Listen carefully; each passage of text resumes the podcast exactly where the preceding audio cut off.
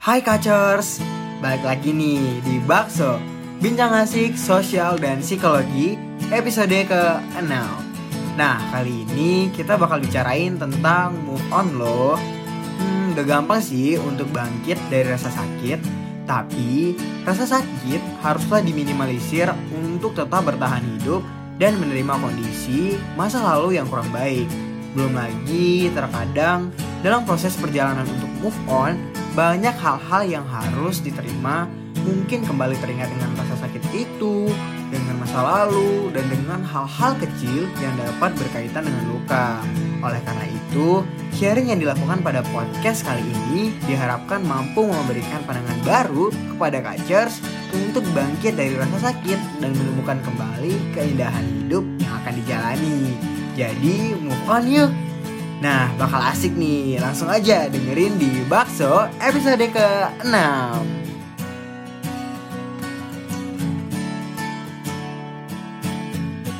Assalamualaikum warahmatullahi wabarakatuh. Hai hai Kacers, balik lagi nih di Bakso, bincang asik sosial dan psikologi. Gimana nih episode lima kemarin? Seru kan? Seru dong.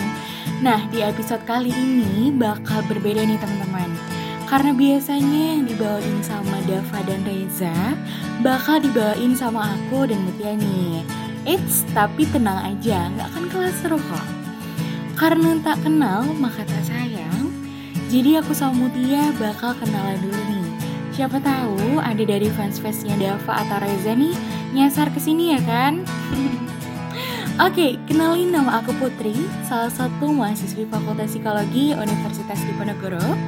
Jadi, dan seperti yang udah aku bilang tadi, ditemani oleh Mutia nih teman-teman. Halo Mutia, kenalin diri dulu dong. Halo Putri, sebelumnya kenalin, nama aku Mutia Daradinanti. Aku juga salah satu mahasiswi Fakultas Psikologi Universitas Diponegoro. Aku satu fakultas sama Putri, seperti yang udah tadi Putri kenalin. Kita sama-sama angkatan dua ribu delapan belas. Oke deh, ih mantap banget sih. Nah, oh ya nih, sebuah fun fact nih teman-teman. Jadi Mutia ini adalah salah satu peer counselor di kawan cerita ini. Dan teman-teman nih, kalau misalnya butuh seseorang buat dengerin curhat secara gratis, bisa banget langsung ke line at kawan cerita ini. Dan tenang aja teman-teman, karena kerahasiaan apapun itu udah terjamin aman. Terus peer counselornya juga udah dilatih kok, jadi udah pokoknya mantep deh. Bener-bener banget. Terus juga jangan ragu karena teman-teman peer counselor ini megang kode etik gitu ya Put. Iya, jadi gak usah ragu lagi. Cakep. Nah, on kita langsung aja kali ya Mut, sesuai judul nih di podcast kali ini. Kita bah- bakal bahas soal move on yuk gitu. Cakep gak sih? Move on nih, orang-orang hmm. kadang kan suka mikir move on tuh uh, lupain masa lalu lah. Move on tuh kayak udah gak perlu nginget-nginget apa yang terjadi masa lalu gitu. Padahal ternyata arti move on sendiri aja itu pindah tempat gitu kan, menemukan suasana Betul. baru lagi. Nah, menurut Mutia gimana nih Mut? Iya benar banget, karena sebenarnya gak salah sih ketika orang tuh mikir, dan juga nih yang, yang sering banget jadi pikiran orang-orang tentang move on itu mereka lebih fokus ke orang gitu Put. Kayak ya move on lebih sering digambarin dengan pasangan gak sih, kayak aku mau move on dari dia deh gitu, aku mau lupain dia deh. Sebenarnya gak salah, karena seperti yang tadi udah Putri sebutin, kalau misalnya move on itu pada dasarnya dia tuh punya arti pindah gitu. Jadi gak salah sih ketika aku pengen pindah deh, udah gak mau mikirin dia. Cuma lebih kita apa ya, kayak gak apa-apa kayak gitu, cuman kita harus menghargai si proses pindah itu sendiri kayak gitu. Biar kita pindah, misalnya kita mau pindah hati ke seseorang, ke orang lain itu kita punya pegangan proses dari yang sebelumnya ah. kayak gitu. Jadi jangan fokus ke orangnya aja, tapi yuk cobain deh fokus ke prosesnya biar kita tuh banyak dapetin hal kayak gitu. Oh gitu. Nah, tapi Muti sendiri pernah nggak sih Mut, kita kita kayak sharing-sharing Aduh. aja kali ya. Kita nih okay. uh, sharing tentang pernah nggak sih Muti uh, move on dari suatu hal atau dari apapun itulah, kita bisa cerita-cerita dikit dong. Oke, aduh jadi malu nih cerita-cerita. Ini aku dulu dah, ini Putri ya. Nah, jadi kalau misalnya move on versi aku, aku pernah pernah banget bangkit dari keterpurukan di mana aku ngerasa hmm, ini agak dark sih, cuman ya udahlah ya, namanya sharing tentang keluarga aku sendiri.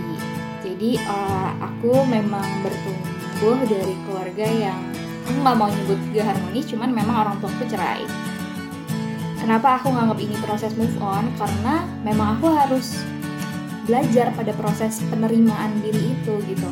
Aku harus belajar ketika aku ngelihat orang lain punya keluarga yang harmonis. Aku harus move on, aku harus pindah dari perasaan aku yang kayak gitu gitu. Jadi aku mikirnya, kok aku gak punya sih keluarga yang kayak gitu gitu. Kok aku gak bisa sih ngelihat orang tuaku barengan terus kayak gitu. Itu proses move on yang paling apa ya, paling berat buat aku, cuman itu adalah proses move on yang paling membangun sejauh ini buat diri aku sendiri gitu sih, Put. Oh berarti uh, kadang ada lah ya perasaan-perasaan yang susah untuk kita terima gitu ya, buat ngelihat um, apalagi keluarga itu circle terdekat kan yang ada di sekitar kita gitu. Oh iya deh. Nah kalau misalnya untuk aku sendiri, karena tadi Muti udah udah berat nih pembahasannya. Iya. Jadi uh, kalau misalnya aku sendiri sesimpel karena pernah ditolak sih, pernah ditolak dalam arti kayak ditolak organisasi, ditolak kepanitiaan, ditolak ketika ditolak apa ya, ketika aku gagal dan gak mendapatkan apa yang aku harapkan gitu. Itu menurut aku uh, proses untuk bisa menerima keadaan itu tuh gak gampang sih. Karena kan kita kayak ngelewatin apa ya, ngelewatin banyak malam buat mikirin kenapa ya aku bisa gagal sih, keadaan atau kondisi yang gak bisa kita terima sama sekali gitu.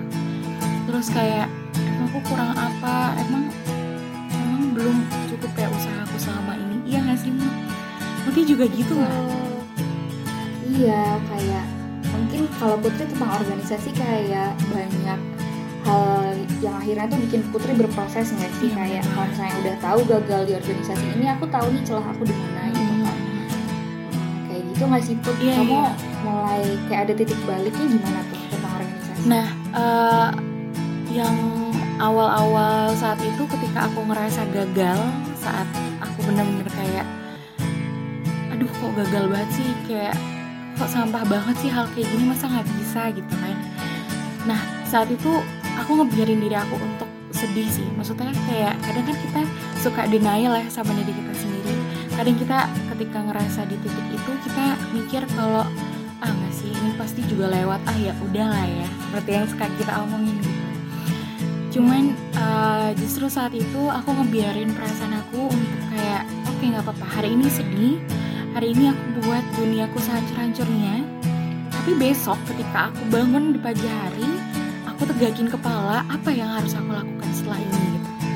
Duniaku hancur, tapi uh, dunia yang bekerja kan enggak. Dunia bekerja tuh terus gitu loh. Ya orang-orang pada bekerja, tetepan uh, orang yang jualan juga tetap jualan gitu. Mereka gak peduli dunia kita sehancur apa kan.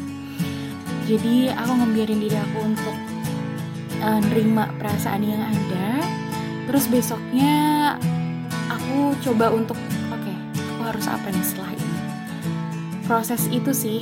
Dan itu tuh nggak bisa instan gitu, iya nggak sih Mut? Nggak bisa ya, yang kayak cuma sehari, nggak bisa cuma dua hari gitu.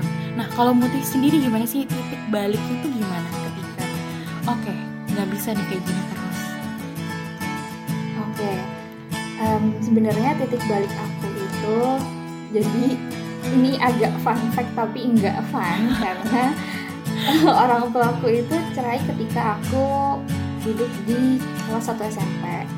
Dimana itu kan kita ya dibilang matang juga ya belum ya, hmm. karena ya masih banyak berproses kan. Tapi di titik itu orang tua aku tuh, orang tua aku, ayah, mama, kakakku itu curhatnya ke aku, Put. Oh, ih terus ya, gimana? Padahal masih kecil banget. Ya ampun, terus ya. Ya dan uh, waktu itu aku gak, belum dapetin titik balik karena ya entah kenapa memang mereka mungkin nyamannya cerita sama aku gitu ya, walaupun orang tua aku sendiri. Jadi waktu itu aku benar-benar nguatin diri karena semua orang ceritanya sama aku, sedangkan aku yang di umur segitu aku ngerasa kayak aku harus pulang kemana nih. Ya Allah, Ah, terus saat itu Muti gimana dong berarti? Ya, aku masih struggle sama hal itu. Keluarga besar pun benernya kasihan dan kaget melihat aku. Cuman pada titik itu aku juga beneran nguatin diri tuh yang kayak gini di umur segitu. Kayak ketika um, ada orang lain yang percaya kamu lebih kuat atau mempercayakan ceritanya sama kamu, ya udah artinya memang kamu bisa menerima itu. Kayak yang aku pegang sampai saat ini adalah when you face it, you can do it. Oke, oh, kayak reading lah, jujur. Iya, jadi pada titik itu aku belum punya titik balik sampai one day aku nemuin kayak gini. Kalau misalnya uh, orang tua kamu percaya kamu punya dinding yang lebih kuat, kamu punya Allah. Oh, pulang aja. Berdoa aja, walaupun Allah nggak tiba-tiba kasih solusi A B C D, cuma titik balik aku jadinya tuh waktu aku uh, udah pin itu pada titik baliknya tuh beberapa tahun setelah itu yang kayak bikin aku nggak apa-apa doa aja dulu, maksudnya ceritain ke Allah walaupun kamu nggak punya tempat lain, tapi dengan itu tuh percaya atau enggak hati kita tuh beneran dibikin ringan gitu. Iya, aku waktu itu gitu.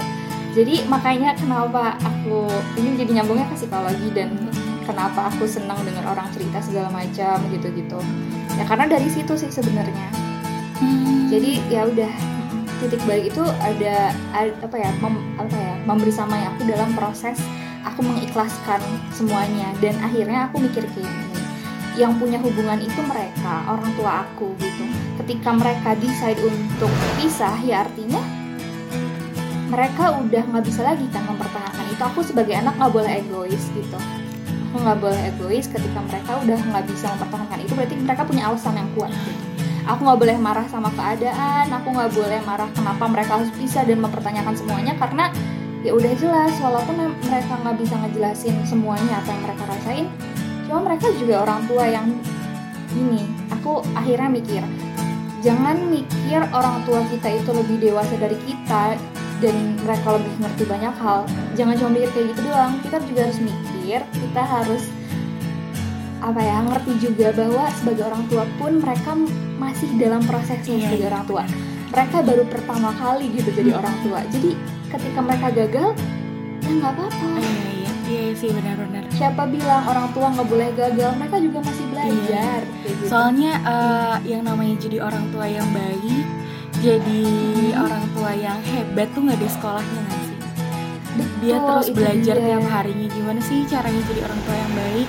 Gimana sih cara ya, jadi orang bener, tua bener. Yang hebat? Iya sih setuju banget sama Mutia. Tapi Mutia ada nggak sih Mut nge- ngelewatin hari-hari dimana kayak ketrigger dengan hal-hal kecil kan? Karena kalau misalnya sependek pemahaman aku juga nih, ketika kita healing atau berdamai dengan masa lalu, itu bukan berarti kita lupa nih sama masa lalu kita yang seperti apa gitu, uh, hal-hal yang menyakitkan atau hal-hal yang bikin kita sedih dan lain sebagainya.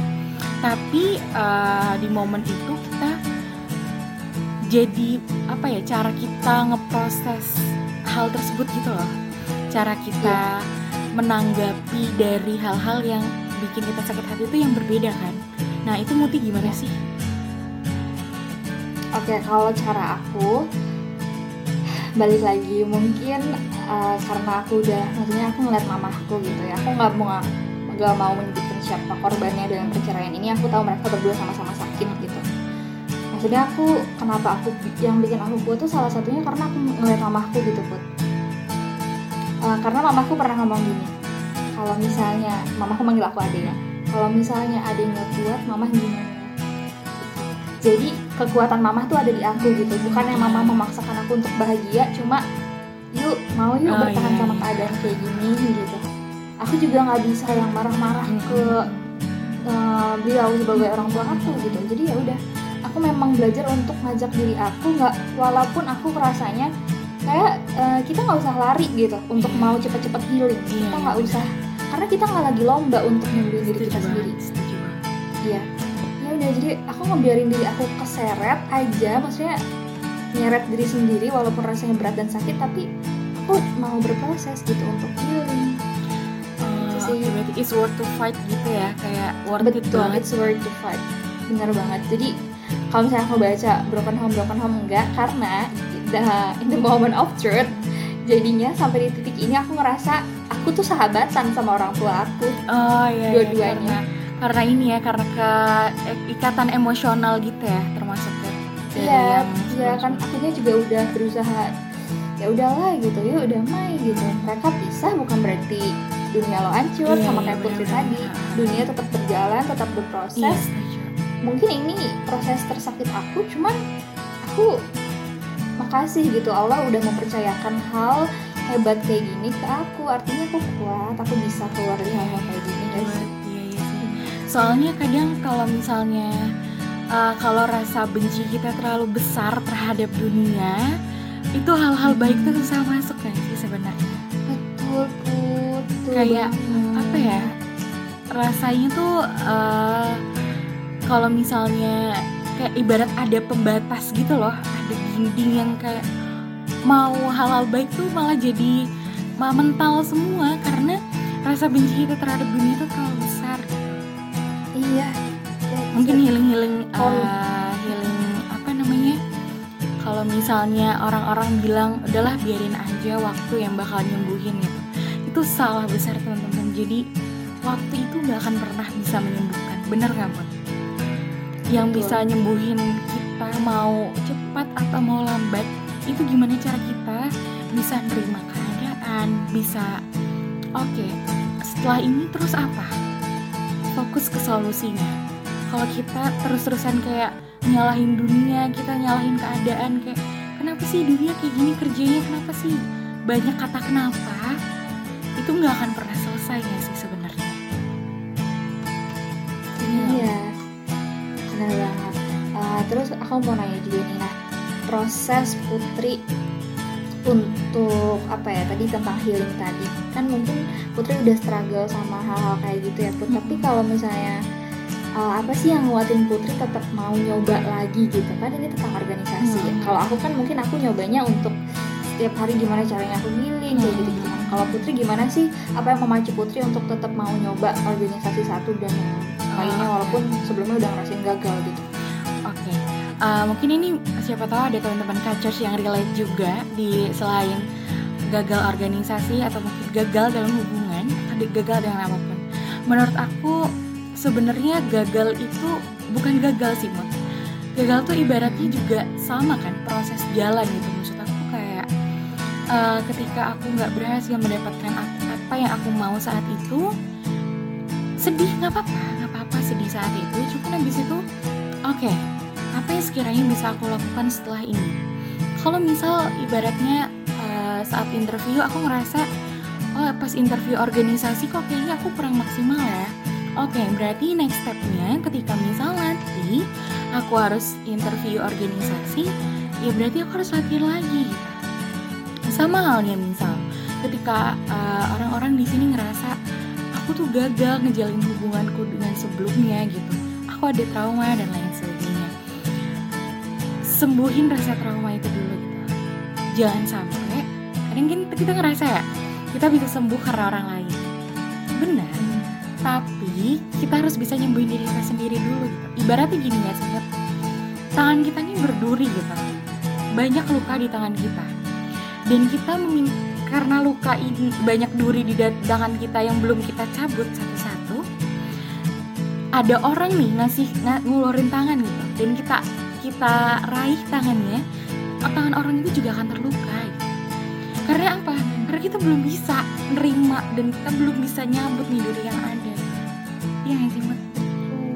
Jadi ini buat teman-teman kacers, kalau misalnya teman-teman kayak ngerasa uh, belum bisa damai sama diri sendiri, belum bisa terima keadaan kayak oke okay, ini adalah keadaan yang, yang memang seharusnya terjadi, ini adalah keadaan yang memang seharusnya diterima.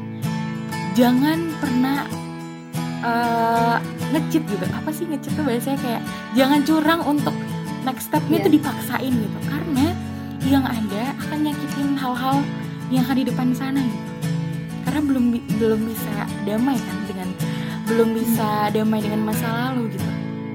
Terus habis itu uh, kalau udah kayak gitu, hal-hal yang trigger, hal-hal yang nanti bisa bikin kita sensitif atau karena kita belum tadi belum bisa damai kan, ada hal-hal yang bikin kita sensitif, kita jadi ngerasa kayak aduh, langsung terpuruk lagi ya, langsung kayak sedih lagi.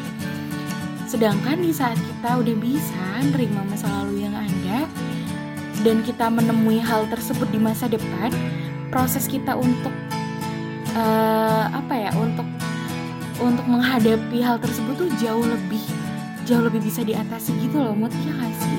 Karena kita udah bisa gitu, udah bisa. Jadi yang namanya move on itu gak cuma berpindah tempat aja, tapi bisa nerima keadaan. Oke, eh, memang kayak gini jalannya, memang kayak gini keadaannya, dan apa yang bisa dilakukan selanjutnya, itu gak sih Mutia? Mutia ya, juga sama kan? Sama-sama. Ya, aku setuju banget tadi Putri ngomong tentang kalau misalnya kita punya masalah gitu. Jadi ada satu, bukan teori sih, ini pikiran yang sering aku pikirin. Jadi kalau kenapa um, manusia itu selalu dihadapkan dengan masalah yang sama? Iya nggak sih? Iya. Kayak misalnya nih, misalnya kita selalu uh, face suatu masalah dengan biasanya tuh ya cuma orangnya aja yang berbeda, keadaannya aja, ya udah cuma latarnya aja, tapi masalahnya tuh sama gitu, inti permasalahannya.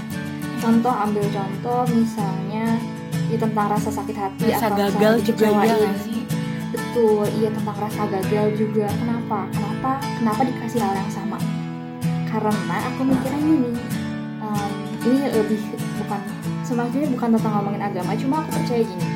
Kenapa selalu dikasih masalah yang sama? Karena kayak anggap aja kita lagi ujian. Mm-hmm. Kalau misalnya ujiannya gagal, mm-hmm. kita nggak belajar hal baru di luar ujian itu kan. Kita belajar gimana caranya kita keluar dari, ya udah kita jawab dengan baik si ujian ini. Oh, yes. Walaupun nggak sempurna, tapi sendiri bisa dengan baik. Biar di next ujian ya nilainya dari tujuh puluh kita bisa delapan puluh. Oh iya, iya benar-benar. And that's how life's work. Iya, iya, kalau menurut aku. Dan kita yeah. lebih belajar dan mengeksplor banyak hal lagi nggak sih sebenarnya? Iya benar.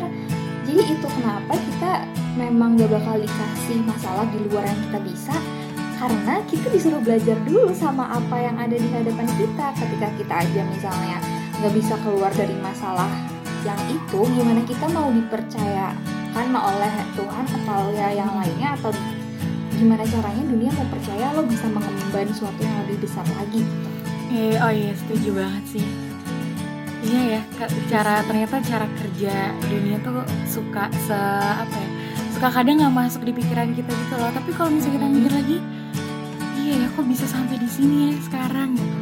Dengan banyak banget bertubi-tubi masalah yang ada, terus jadi kayak wah gila sih. Iya benar, setuju banget ya Mut. Nah karena kita udah banyak banget nih ngobrol, udah sharing-sharing banyak banget tadi, uh, ada nggak sih Mut uh, pesan nih buat Muti ke teman-teman kacers di sini, uh, buat gimana sih cara biar move on ini berjalan rasanya tuh jauh lebih apa ya, lebih mudah untuk dijalani gitu loh.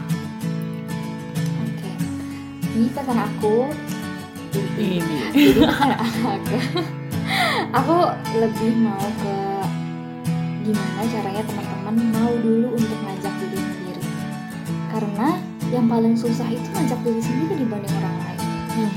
Kayak misalnya bangun dari tempat tidur ketika pagi, atau untuk ngelakuin hal-hal yang apa ya, yang baru, itu paling susah ngajak diri sendiri, termasuk dalam proses move on ini.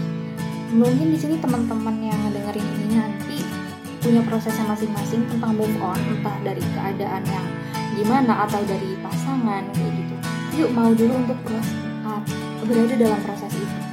Gak apa-apa teman-teman ngerasa sedih, gak apa-apa ngerasa terpuruk, gak apa-apa untuk sebentar aja nyalahin keadaan, gak apa-apa. Semua pikiran kita tuh tinggal papain dulu. Jangan biarin pikiran itu pergi cepet-cepet, karena ketika kita memaksakan diri atau misalnya kita malah apa ya, denial sama apa yang kita rasain, di situ malah diri kita makin gak mau lagi untuk belajar gitu.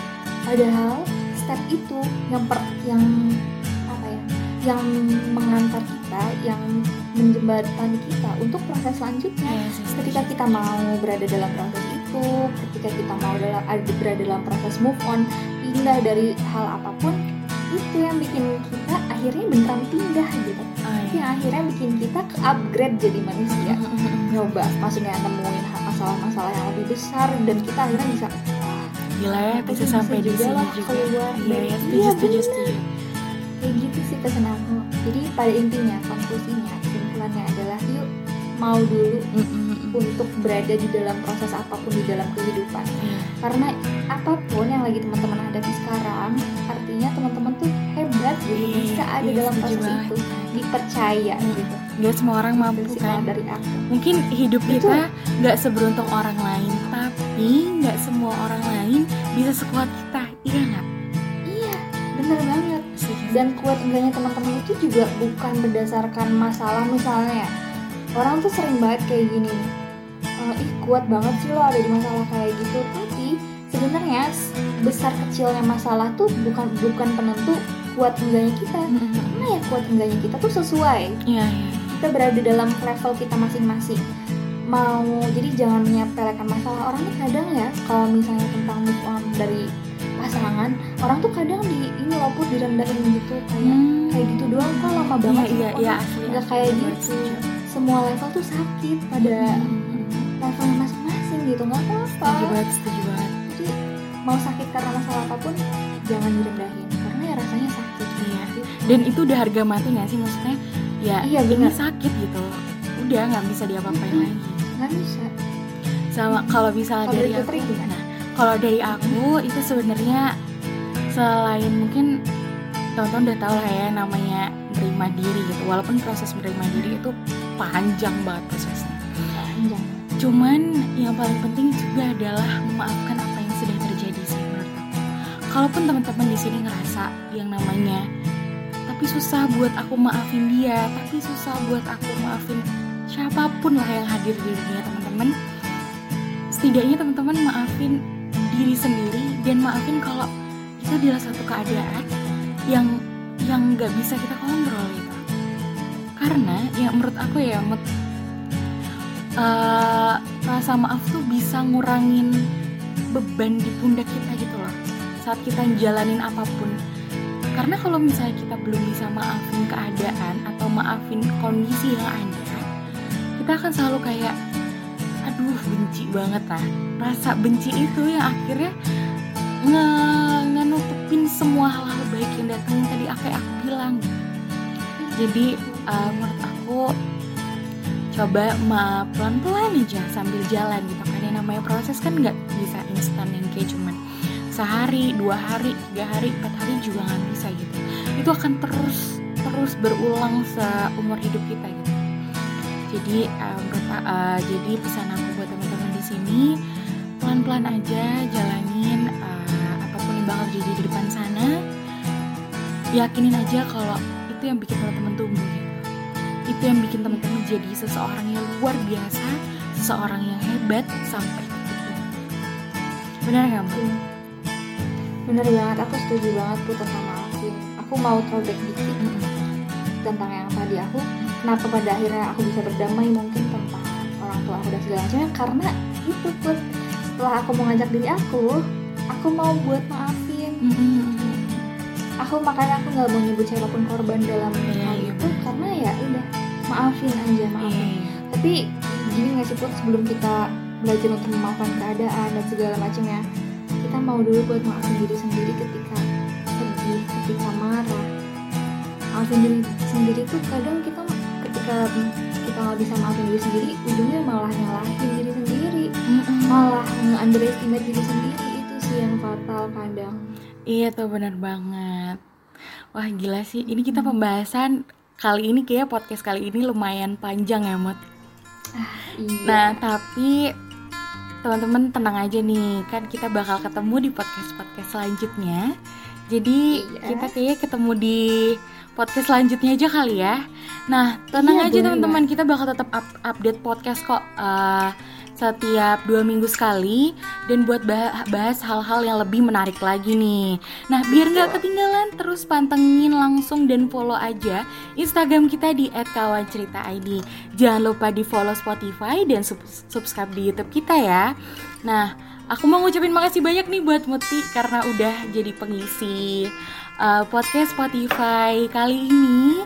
Kayaknya kita ketemu Yeay. Di lain waktu ya, Mot. Nah, iya Put, makasih ah. juga Putri, hebat banget. Mutia juga dong. Oke, okay, sekian dari aku dan Putri. Assalamualaikum warahmatullahi wabarakatuh. Dadah teman-teman Kacers. Dadah.